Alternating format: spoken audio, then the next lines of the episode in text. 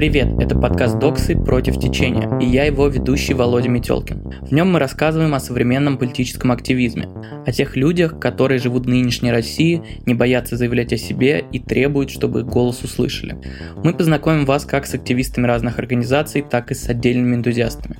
Спросим у них почему, как и зачем они делают то, что делают, как устроены их организации и проекты и каких изменений они ждут от мира вокруг. Сегодня мы поговорим о людях, которые не считают участие в политических выборах пустой тратой времени и ресурсов.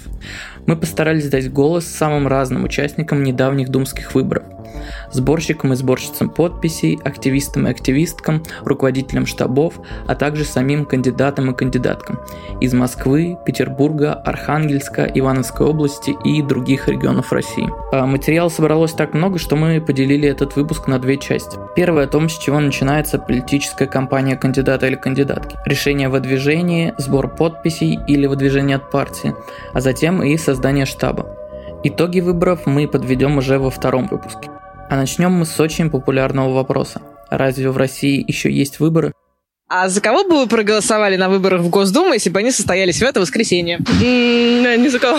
Ни за кого бы. Я не голосую, я монархист, поэтому я демократии не приемлю в этом вопросе. Понятия не имею, я еще не думала на эту тему. Никого на сегодняшний момент. Почему, можете объяснить? Ну, потому что нет достойных кандидатов. Э, вы знаете, я в, политике очень не сведущий, даже не знаю, кто там у нас кого там можно поддержать даже? Я никого не поддерживаю. Нет, не потому что... Мне кажется, что там без нас хорошие люди появятся, и в любом случае. Да никого. А почему, можете объяснить? Плохо работают очень. Так, весной 2021 года прохожие отвечали на вопрос журналистов Радио Свободы. Вопрос был простой. За кого вы проголосуете на выборах? Радио Свободы признано СМИ иностранным агентом на территории Российской Федерации. В этих людях несложно узнать наших друзей, знакомых, родных, когда речь заходит о выборах в России. Увы, российские избиратели относятся к ним скептически. Бытовое неприятие публичной политики также подтверждают данные соцопросов и сама явка на выборах. В 2019 году фонд Фридриха Эберта и Левада-центр провели исследование. Левада-центр признана организацией иностранным агентом на территории Российской Федерации. Там они отметили, что по общероссийским опросам только 10-12% россиян интересуются политикой. Ссылку на исследование мы оставим в описании выпуска. Иногда выборы бойкотируют не только избиратели, но и политические силы. Такую позицию заняли участники левого движения «Социалистическая альтернатива», Одновременно с этим организация участвовала в выборах и выдвигала свою кандидатку Ксению Безденежных по Преображенскому округу города Москвы.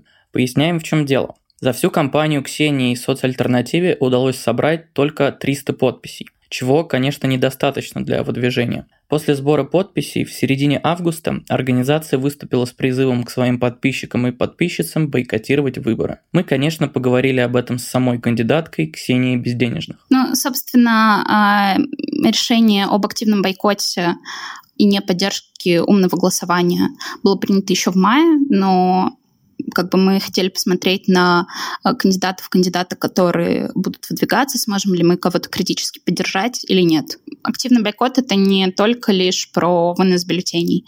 Это в первую очередь про решение, которое принимает человек.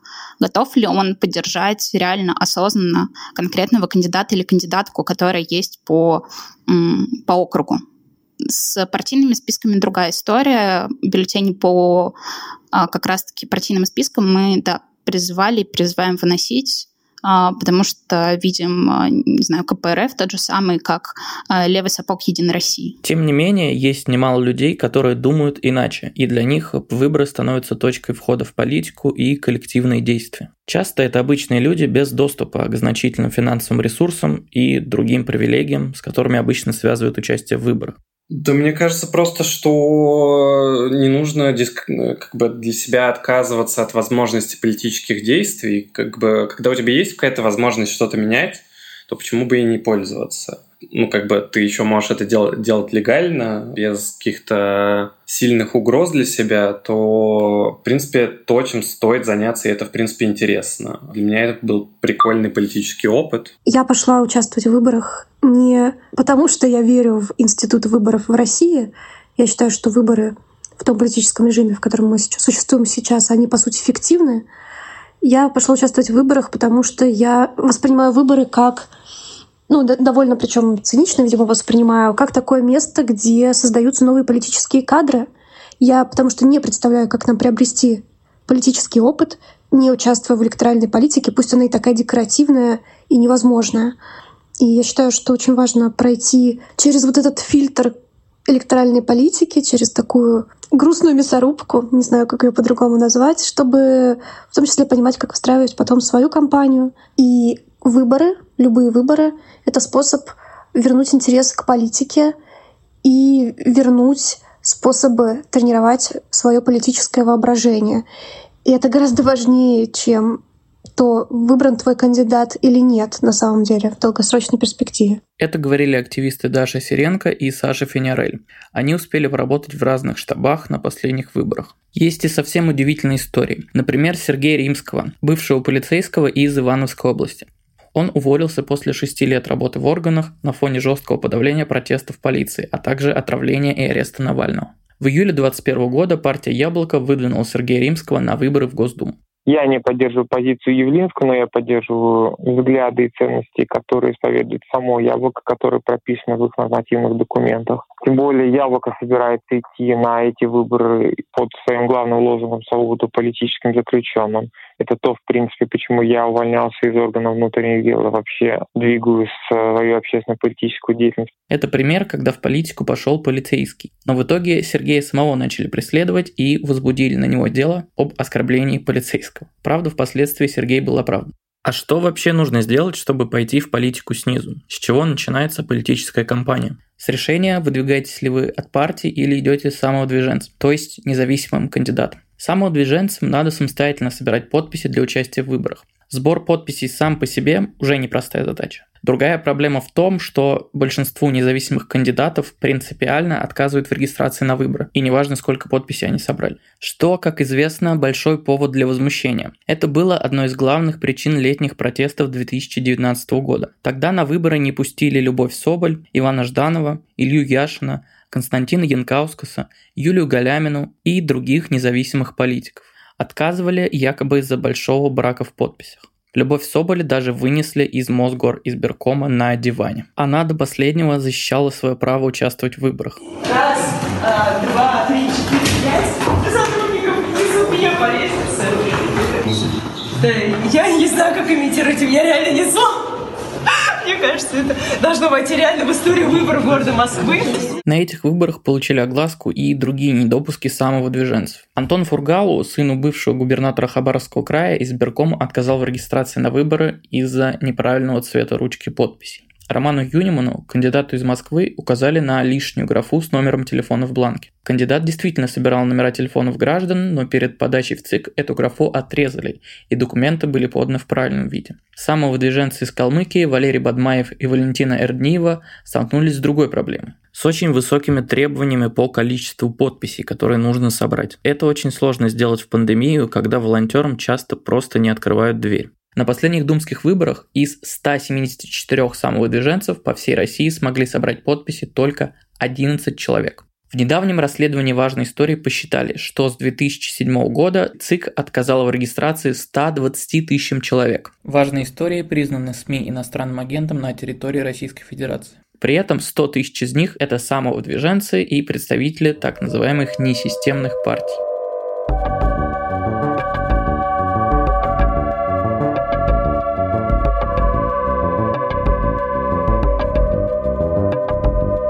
Мы, конечно, поговорили и с другими участниками и участницами предвыборных кампаний.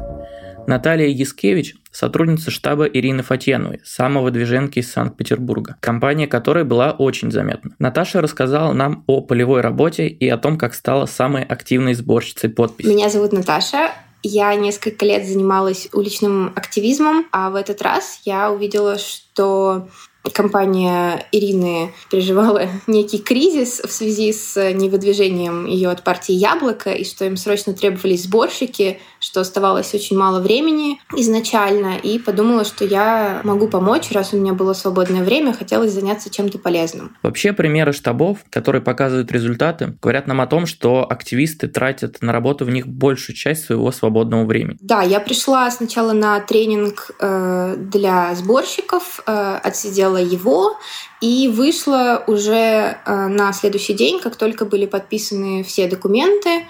Принципе, э, я выходила каждый день, пока шел сбор подписей. Ну, 99% времени это был целый день. То есть я посвящала этому все свободное время, а приходила домой только спать. Я каким-то образом, да, стала лучшей сборщицей. Во-первых, я ходила не на поквартирку, как некоторые у нас. Вот. И на улице это все-таки было легче их собирать, особенно вот у поликлиники, где я стояла, там люди с паспортами очень часто и, в принципе, настроены более доброжелательно, чем в некоторых других местах. А, я выходила с первого дня сбора, по-моему, с 9 числа июля, получается, с 9 июля до конца каждый день, если я не ошибаюсь, примерно на часов 10, иногда больше. А, когда получалось, как иногда у меня плохо собиралась в какой-то день, и я понимала, что я хочу добить хотя бы какое-то количество, там до десяточки или до пятнадцати, и могла пойти там в ночную смену. Не обходилось и без проблем с полицией? А, да, действительно, к нашей компании очень часто придиралась полиция совершенно необоснованно.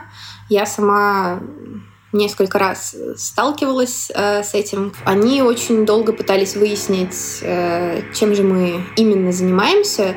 Якобы это люди, которые не знают, что такое уличная агитация, сообщали, что происходит какое-то несанкционированное публичное мероприятие, э, чем наш сбор подписей, конечно, не являлся.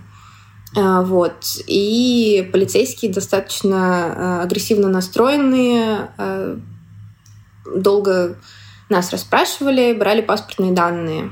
А один раз ко мне приезжали к моей поликлинике, и тогда уже я думала, что они, скорее всего, меня заберут, потому что прямо долго они со мной стояли, звонили начальству, думали, что же делать, что якобы я мешаю.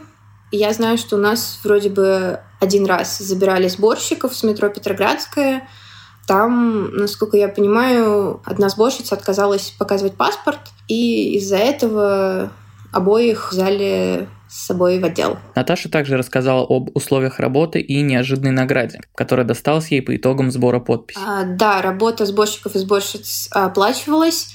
Я знаю, некоторые у нас работали э, на волонтерской основе, я работала на платной основе, но как все равно получалось, что это больше было на энтузиазме, потому что хоть у нас и были такие неплохие расценки э, из-за того, что очень много людей так верило в эту компанию и готовы были жертвовать, нет, я знаю, есть люди, которые приходят просто подзаработать на предвыборной кампании. Для меня именно важно, что я верю в э, кандидата или кандидатку, э, что они действительно могут сделать что-то хорошее, и больше вот именно идейно поддерживаю эту компанию.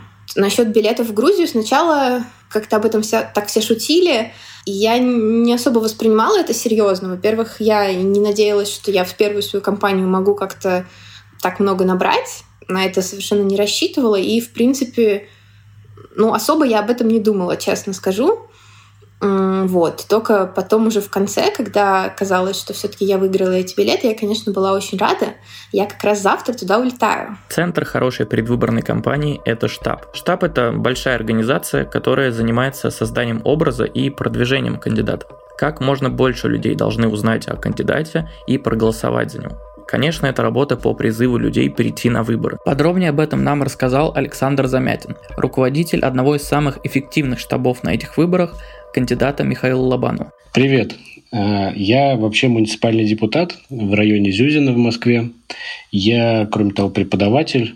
Э, читаю небольшой курс в Ранхикс и э, являюсь куратором программы развития местных сообществ Шанинки. Это программа дополнительного образования. И, в общем, все, что касается такой низовой общественной политической деятельности, городской политики, городского управления, повестки местной, районной. Это моя специальность в каком-то смысле. Также мы поговорили с руководителем новгородского штаба «Яблоко» на этих выборах Михаилом Политневым. Всем привет, меня зовут Миша Политнев, мне 19 лет. Вообще я дирижер по образованию, и так получилось, что я вот всякими политическими историями э, занимаюсь. Александру и Михаилу удалось найти ресурсы, чтобы собрать полноценные рабочие штабы. Если мы прямо вот конкретно про компанию Лобанова говорим, то э, там всегда до последнего момента и с самого начала было напряжение между желанием э, чего-то э, такого полностью эгалитарного и горизонтального, и это понятно, потому что мы все, я, я тоже принадлежу, на самом деле, э, к этой группе людей, мы все такие вот радикальные демократы. Вот. С другой стороны, внутри как бы штаба я принадлежу к той как бы части, которая считает, что в целях эффективности действий нам придется э, как бы расслаиваться. Это не значит, что кто-то будет э, кому-то приказывать, но это означает, что нам нужно будет принять э, какую-то вертикальную структуру. Но я как бы вот мое четкое мнение, что, конечно, там 90 там, 95% работы делала именно вертикальная структура. Но это может быть я просто там, надо слушать других людей, они, может, по-другому скажут. Избирательный штаб – это, собственно, такая конструкция, да, такая организация, которая каждый день работает. Обычно такой, есть э, такая шутка, что график работы в штабе 14 на 10. 14 часов все работают, 10 часов отдыхают. Ну, мы, конечно, это такое было только на последних днях, но в целом избирательный штаб – это вот такая конструкция с главами отделов, с там с, ну, собственно, с начальством, подчинением и так далее. Это никакая не горизонтальная структура, как очень многие сейчас любят делать, а вполне себе такая вот э, очень напоминает немножко военную в какой-то степени. Значит, грубо говоря, есть три направления и три разные планерки. Э, там люди могут пересекаться, я участвую во всех, э, там как состав частично пересекается у этих направлений.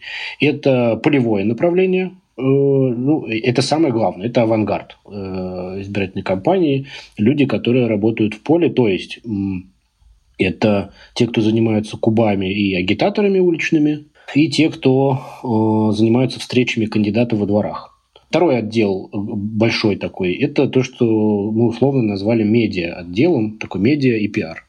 И это отдел, в котором мы придумывали ну, как бы смыслы то есть то, э, что э, транслирует кандидат везде, будь то живые встречи на улице, э, будь то газета, которая в почтовом ящике идет, будь то посты в интернете, не знаю, там какие-нибудь интервью, ну то есть все, что называется месседжем компании, все смысловое содержание придумывает медиа и пиар-отдел.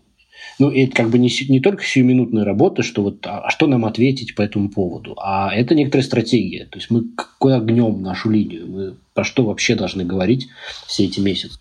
И третий большой отдел, который на самом деле очень быстро рассыпается на а, а, отдельные такие куски, это то, что я условно назвал бэк-офис. То есть это все сопровождение и, и материальное, и нематериальное снабжение всех предыдущих двух процессов. Если говорить о том, сколько человек вот в штабе работало, это было человек 8, из которых я работал до этого, кажется, с да ни с кем. То есть это вот обычно, что ты знаешь, что люди более-менее какие-то проверенные, нормальные, адекватные э, и так далее. В общем, на, на доверие в этом э, очень много чего строится. А, при этом э, там почти все ключевые позиции Э, конечно, были на зарплате. Это важно, это правильно. Вот для леваков это такая пока что сложная мысль, э, из которых преимущественно состоял наш штаб, что вот как бы за работу вообще-то надо платить. Хотя это странно, как бы это же и есть некоторый кор марксистский, что за работу надо платить. Иногда компании проводятся без штабов как место для предвыборной работы, а иногда компании проводятся настолько вяло, что непонятно, занимается ли кандидат выборами вообще. Это можно сказать о многих кандидатах так называемых спойлерных партий. Это партии, которые идут на выборы, чтобы запутать избирателей, оттянуть голоса, присутствовать в бюллетене для рассеивания внимания. Первый, согласно номерку из конверта, шар тянула КПРФ, и сразу же первый номер в избирательном бюллетене. Вот кто теперь обвинит нас в админресурсе? Итак, первая тройка коммунисты, зеленые, ЛДПР, четвертая строчка партия «Новые люди», пятый номер единороссы. Следом в избирательном бюллетене под номером 6 «Справедливая Россия», «Патриоты за правду». Ниже по списку «Российская партия свободы и справедливости». Что загадали, то и вытянули. Десятые коммунисты России, еще дальше «Гражданская платформа». В середине списка под номером 7 «Яблоко», под номером 8 «Партия роста». Но ее не в обиде не 13-й партия Родина, не 14-й партия пенсионеров. Вот именно этого прозрачности процедуры и абсолютного ощущения праздника и добивался ЦИК. Но чтобы штаб появился, нужны деньги. Мы кое-что узнали о том, как финансируются политические кампании. По поводу краудфандинга, естественно, это было изначально, ну, как бы необходимое условие вообще осуществления всей кампании, потому что никаких, к счастью или к сожалению, денежных мешков, которые вот нам бы на старте положили на стол, сказали, делайте, такого нету и быть не может. Ну, просто среди нас ни, ни, ни Михаил Лобанов, ни ближайшие его соратники, это не такие люди, у которых есть такие друзья, которые могут такие мешки предложить с деньгами. Ну и вообще посыл нашей компании, он слишком радикально свободный и демократический, чтобы его мог кто-то купить, наверное. Вот. Ну, короче говоря, изначально была задача научиться собирать деньги. И это, конечно, фрустрировало там на ранних этапах, там весной, очень сильно фрустрировало, потому что ну, грубо говоря, никто не умел. Вот, поэтому весной ну, у меня была такая внутренняя ставка, которую я озвучивал ребятам тоже, что вот если мы э, вот положи нам 5 миллионов рублей на стол, мы сделаем очень крутую компанию. Вот 5 миллионов – это типа такая нижняя отсечка. Э, будет меньше, ну, будет грустно. Вот. И весной было непонятно. В, в итоге мы собрали 6 там чуть меньше шести. Вот. А, и, в общем, оправдалась моя оценка, что это вот так вот стоит 5-6 миллионов. Говоря про фандрайзинг, это на самом деле очень серьезная история. А, то есть я помню, когда мы собрали только там 250, кажется, тысяч рублей, и я писал там по чатикам всем. То есть надо понимать, что Твиттер — это одна из верхушек айсберга. То есть в нем действительно важно аудитории показывать, что смотрите, вот э, сколько денег собрано, сколько еще осталось, нужно срочно добрать. Если не доберем, то у нас дальше там не будет. У нас же как было? Мы же на два дня даже компанию приостанавливали, когда мы поняли, что у нас типа процесс идет быстрее, а деньги собираются медленнее. А, опять же, фандрайзинг – это стратегия тоже. Это нужно планировать как бы такую многошаговую ну, историю, где нельзя просто как бы просто много раз попросить у людей деньги. Нужно, нужно жертвователей, э, ну, как бы это ни звучало, втягивать в такую как бы воронку.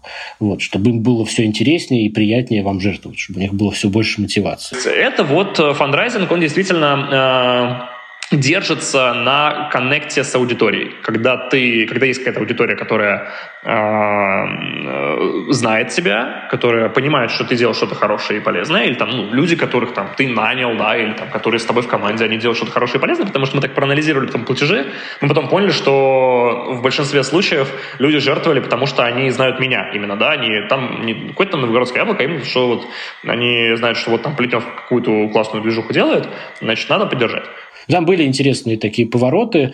Самый мне запомнившийся, конечно, очень сильно повлиявший на внутреннее настроение штаба момент, когда мы поняли, что как бы финал кампании, что там осталось, по-моему, две или три недели, и мы поняли, что сейчас вот либо мы там реализуем еще несколько дополнительных направлений агитационных, и тогда мы реально можем там претендовать на победу, либо мы их не реализуем, и тогда там идем довольно грустно, там, не знаю, на второе место.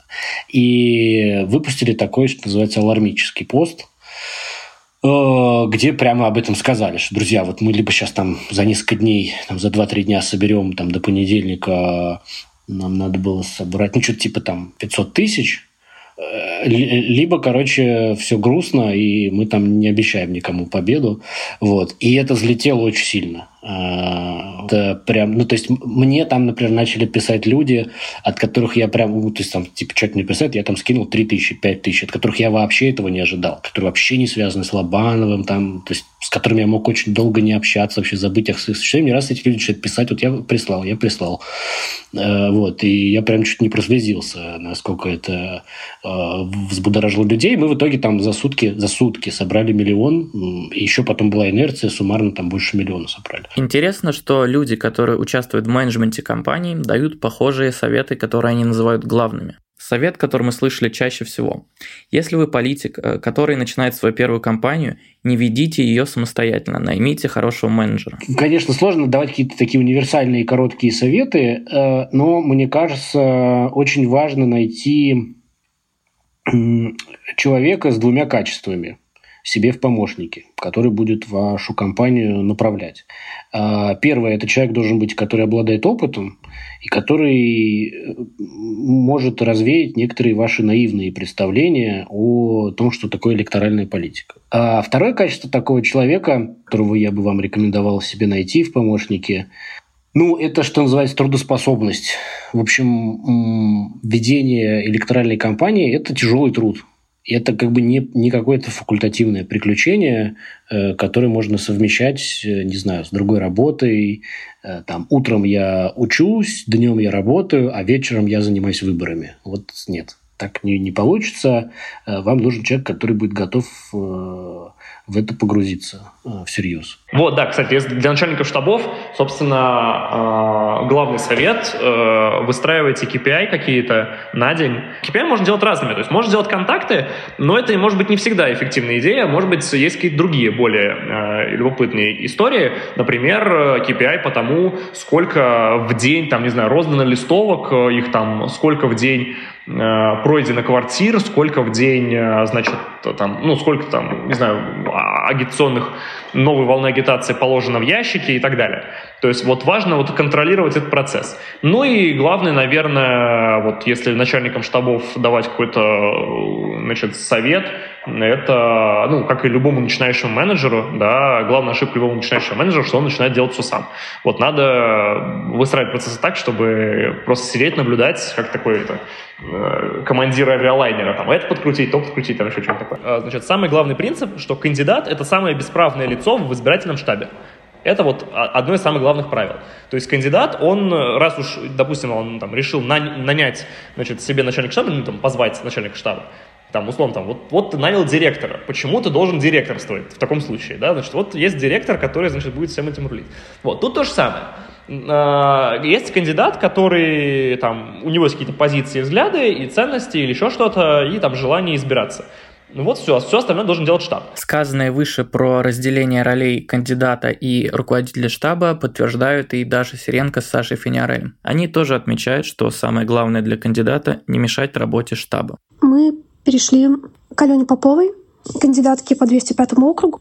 У Алены было такое свойство, что она э, вмешивалась во все оперативные вопросы штаба, потому что, собственно, главы штаба не было. Она зачем-то наняла двух политтехнологов, стратегии которых конфликтовали друг с другом а при этом штаб должен был подчиняться и тому политтехнологу, и другому еще Алене. И поэтому мы работали с тремя типами правок. От одного политтехнолога, от другого и от Алены, которая шлет тебе правки в три часа ночи в своем невероятном голосовом сообщении. Но в конце концов наше терпение лопнуло. Мы сказали, нам все это очень не нравится, нам не нравится, как все работает. У нас очень много вопросов. Мы уходим.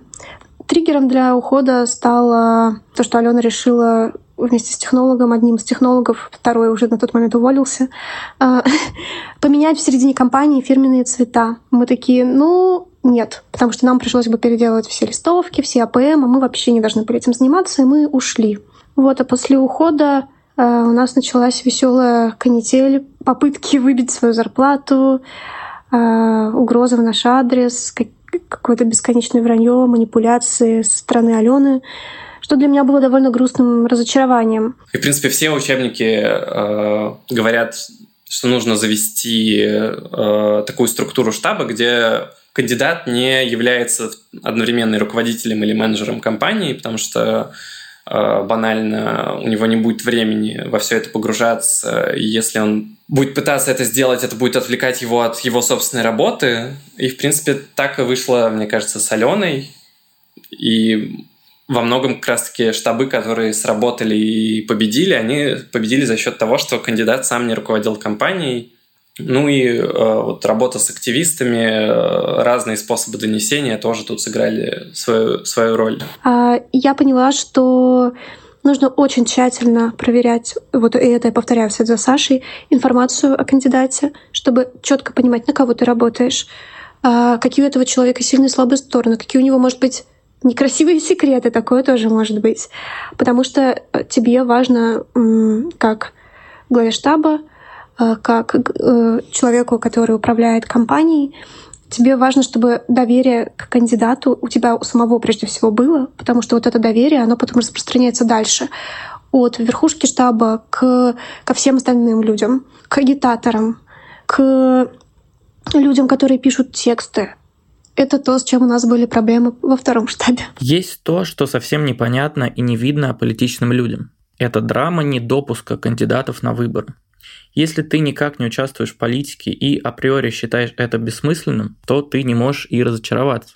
А тех активистов, кто пробует, участвует, потом их кандидаты и кандидатки получают отказы и нерегистрацию, ну, скорее всего, ты считаешь этих людей наивными. У вовлеченных в кампанию, конечно, другая оптика. Несмотря на то, что кандидаты и их команды понимают, в какой политической реальности они живут, узнавать о непопадании на выборы всегда обидно. Некоторые рассчитывают, что их выберет на съезде партия, но партия этого не делает. Так, в этом году многие разочарованы партийным съездом Яблока. Кандидатов также снимают по статьям. В этом политическом сезоне была популярна страшная формулировка «участие в деятельности экстремистской организации». По ней многих не допустили на выборы. Задним числом по новым законам признавали виновным тех, кто отправлял пожертвования структурам Навального еще до принятия закона. Законодательную, исполнительную, судебную власть в России уже не волнует, что законы не имеют обратной силы. Снова поговорим с Наташей Искевич, сборщицей подписей Ирины Фатьяновой. Она вспоминает день, когда узнала об аннулировании подписей своей кандидатки. Ирину Фатьянову признали причастной к деятельности экстремистской организации. И это был такой шок. Я никто ничего не понимал. Нам сначала даже не могли сказать, как бы продолжаем мы собирать подписи или что мы делаем, какие у нас вообще права, если кандидатка у нас как бы снята, пока нет апелляции. То есть мы же, ну, мы не понимали, можем ли мы вообще как бы а, ходить и брать у людей паспортные данные просто так на наши подписные листочки. Ну, в принципе, день был очень сумбурный. Как раз к этому моменту у нас только появились кубы, которые э, гребли очень много подписей. Меня в тот день как раз э, поставили на куб. Нам сказали, что неизвестно, как будет реагировать полиция э, на то, что у нас все еще стоит агитация. И собрали как бы несколько людей, которые были готовы, если что, как-то взаимодействовать э, с полицией. Вот. Но, в принципе, все прошло спокойно, и дальше мы так и продолжали э, собирать уже, правда, без такой агитации, иногда и как бы без листовок, без рулапов. Уже компания была настолько на слуху, что, в принципе, люди нас видели и узнавали. И да, меня действительно удивило, что каждый и каждая решили э, выходить дальше, я практически не видела людей, которые бы как-то ушли из штаба и э, дезмотивировались по этому поводу. Очень много людей все равно верили, что э, вся наша кампания еще не закончена, что все впереди. Вот. И, конечно, нас никто не заставлял выходить дальше. В этой кампании вообще такого не было. Можно идти другим путем, стать кандидатом или кандидаткой от одной из зарегистрированных партий. Она выдвинет кандидатуру. Некоторые делают это даже без вступления в партию. Иногда в регионах на это идут партии, которые в нашем представлении даже не считаются оппозиционными. Например, экоактивиста Вадима Искандерова выдвинули от «Справедливой России» в Башкортостане. Дать комментарий Докси Вадим, к сожалению, отказался из-за нехватки времени. Зато согласился Олег Мандрыкин, один из главных участников экологических протестов в Архангельской области, в том числе движение Стоп ШИЭС. Ему повезло больше. Олега выдвинуло яблоко, он попал в список рекомендаций умного голосования. Меня зовут Мандрыкин Олег Анатольевич. Это было решение коалиции Стоп ШИЭС. У нас в территории области сформировано такое общественное движение. Наверное, уже года два с половиной, наверное, даже три. Мы боролись с идеей э, завозить их хоронить на территории Архангельской области мусор московский в это общественное движение возникло спонтанно с самых низов, то есть это были очаги сопротивления по территории всей области, которые постепенно объединились и поняли, что коллективно бороться будет более эффективно. В общей сложности туда входит 30 общественных движений, э, территории Архангельской области, э, Коми и даже Вологодской области. Вот. И через год, получается, э, уже в 2021 году у нас два округа на территории области. Это восточный и западный. Коалиция, соответственно, выдвигает в Архангельской области двух кандидатов от Яблока, потому что другие партии отказались, и поддерживает нашего тоже активиста Олега Михайлова от партии КПРФ на территории Коми. Вот у Олега Михайлова, соответственно, получилось. Он стал депутатом Государственной Думы, чему мы, конечно, безусловно, очень рады. Вот. А Олег Мандрыкин занял второе место, Александр Казенков, по-моему, пятое в своем округе. И что тоже мы считаем достаточно большой опыт, потому что а, никогда до этого мы реально в выборах не участвовали. И, в общем, учитывая, что это абсолютно волонтерское движение, которое существует полностью на поддержку людей, на деньги, которые мы получаем в качестве поддержки от обычных граждан, наши бюджеты и административные ресурсы, конечно, несопоставимы. Но люди про нас, за нас проголосовали. Это здорово. Ну, я считаю, что это здорово. Значит, почему взялось яблоко? Откуда взялось яблоко? У нас была довольно демократичная процедура выдвижения внутри самой коалиции. Мы опубликовали во всех наших соцсетях объявление, кого бы вы хотели видеть кандидатом на выборы в губернаторы. Это было рискованно. Рискованно, потому что могли написать там полторы тысячи фамилий. Мы никак не регламентировали, кого могут написать граждане. Но люди написали на всей территории области всего 25 фамилий. Людей, всех, кого, кого мы знаем, естественно. Это было открыто. Половина отказались. Мы со всеми связались. Половина отказалась сама. Со второй половины было проведено рейтинговое голосование. В итоге на съезде коалиции были утверждены три фамилии. Илюхин, Бабенко и Мандрыкин.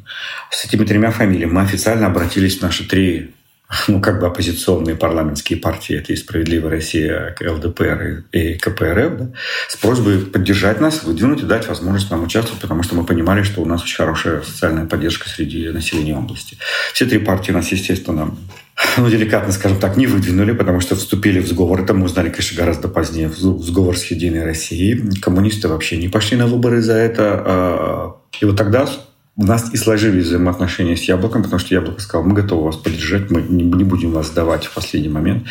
И как могли, нам помогали, естественно, на всей территории области. У них не, не очень много, у них нет своих мандатов. Тем не менее, их демократические ценности и подход нам очень крепко помог. Это объективно. Как могли, они освещали нашу э, компанию и в своих средствах массовой информации, федеральных приглашали независимых журналистов и в судах подсказывали им, как биться.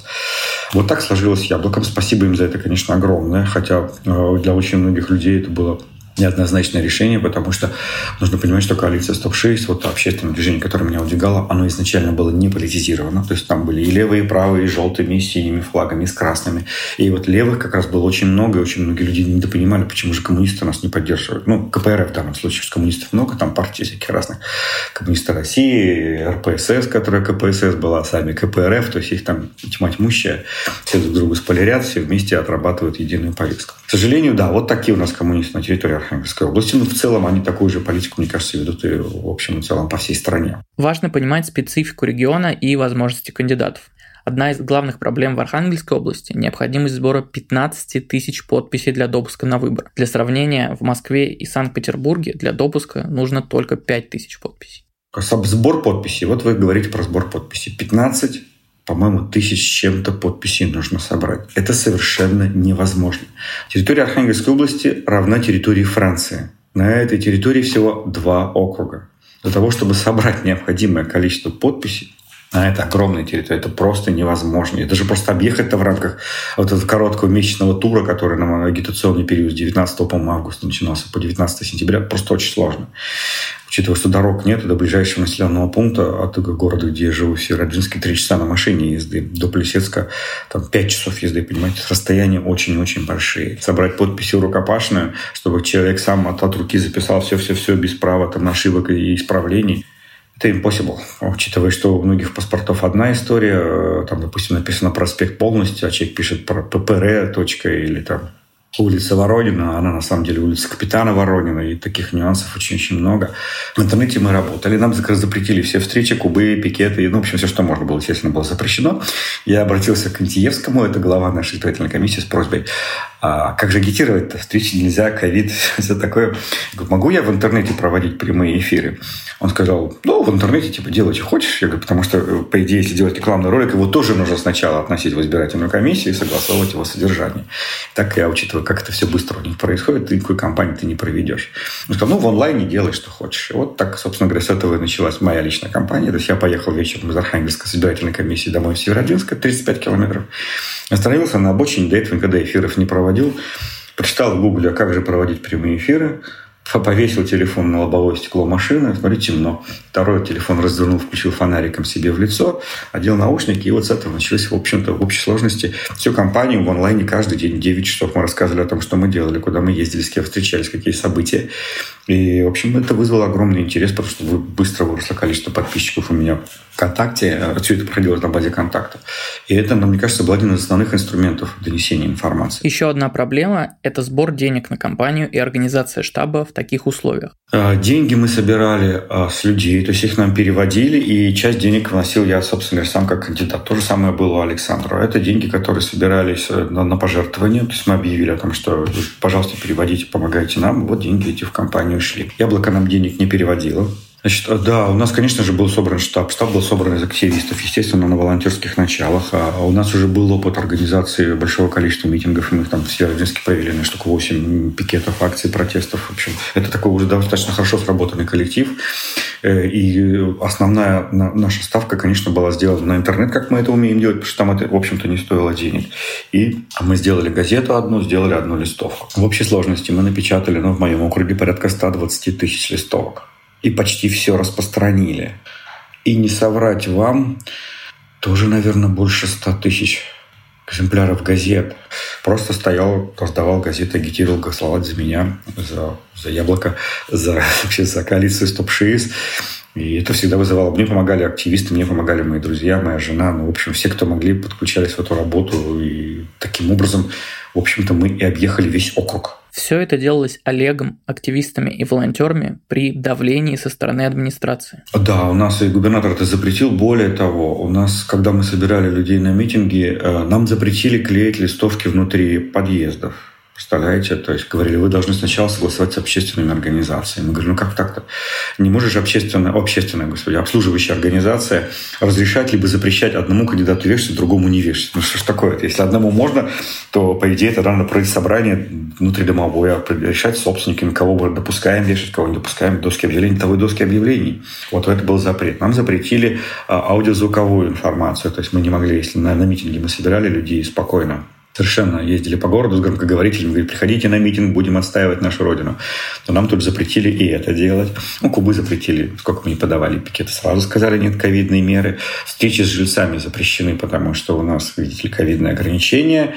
И по факту даже собрание внутри двора, э, проведенное на улице, у нас было незаконным.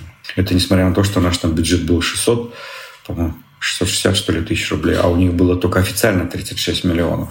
Вмешали по полной программе все, что могли. У нас, допустим, во время раздачи у нас украли две пачки газет.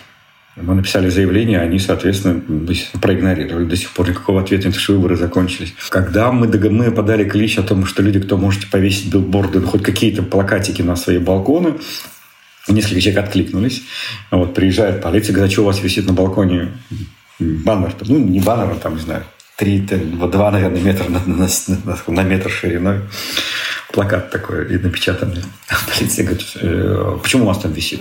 Он говорит, ну почему нельзя? Вы спрашиваете, белье висит на балконе. Он, какая разница, висит и висит. Конструкции я не мешаю, после, после этого сниму.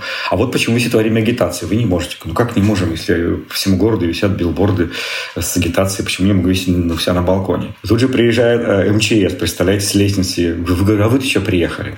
А нам подали сигнал, что вот билборд падает и угрожает кому-то жизни. Я говорю, вы что, издеваетесь, что ли? Как он может? Во-первых, он не падает никуда, он висит нормально, мужик его приколотил. Ну, привязал себя на балконе. А во-вторых, даже если он упадет. Ну, кого может убить кусок полиэтиленовой пленки размером, там, условно говоря, ну, 2 метра на, на метр, понимаете?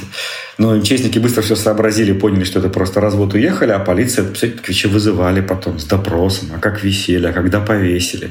Вот это происходит постоянно. И на людей давили, и на нас вызывали. Мы ходили, давали пояснения в полицейский участок. К сожалению, мы забла... не мы, точнее сказать, Яблоко заблаговременно забронировало территории основных городов билбордов целую серию, чтобы мы могли повесить их. Мы их проплатили, то есть как бы аванс за них несли, мы заплатили за печать и ждали только момента, когда нас смогут зарегистрировать. И вот как только нас зарегистрируют, зарегистрировали, естественно, в последний день после обеда вечером, на следующий день мне звонят из компании, э, которая предоставляет билборд, говорят, вы знаете, мы с вами договор расторгаем. Я говорю, подождите, но мы же все оплатили, мы заплатили, нам осталось только буквально принести вам макет официально оплаченный с избирательного счета, и там через два дня их можно вешать. Вы не поверите. Они сказали так, что мы получили такое предложение от администрации области, от которого мы не можем отказаться. Мы уже разобрали несколько примеров, с каким давлением могут сталкиваться люди, которые просто хотят заниматься публичной политикой в России. А тех, кто проходит через все трудности регистрации, выдерживает темп кампании, не попадает в черный список Минюста, ждет следующий, главный этап. Это дни голосования. Дни, потому что в этот раз их было несколько. Многие из вас, наверное, слышали о важном выборном инструменте для голосования. Умное голосование от команды Алексея Навального. Смысл умного голосования в том, что оно советует вам одного оппозиционного кандидата, у которого наивысшие шансы на победу. Это особенно важно, когда бюллетень наполнен спойлерными партиями. Сама по себе стратегия УМГ давно вызывает споры. К примеру, она очень не нравится руководителям партии «Яблоко». Они открыто выступают против нее и призывают голосовать, как они это называют, по совести.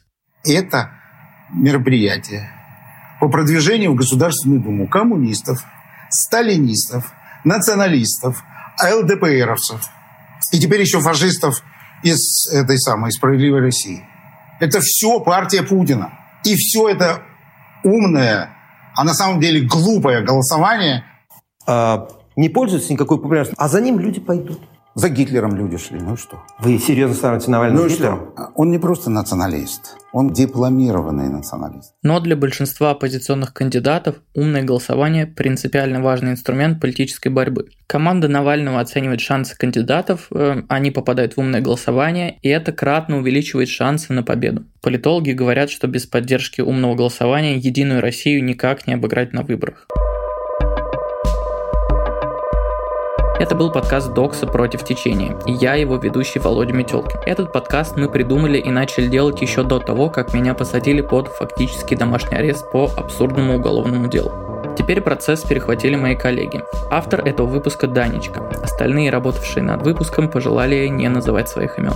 Подписывайтесь на подкаст на всех стриминговых платформах, ставьте лайки и пишите отзывы. Так о нашем подкасте узнает больше людей. Если вам нравится то, что делает Докса, и вы хотите поддержать независимые медиа в России, пожалуйста, донатьте нам деньги, а мы продолжим делать контент для вас. Всего хорошего!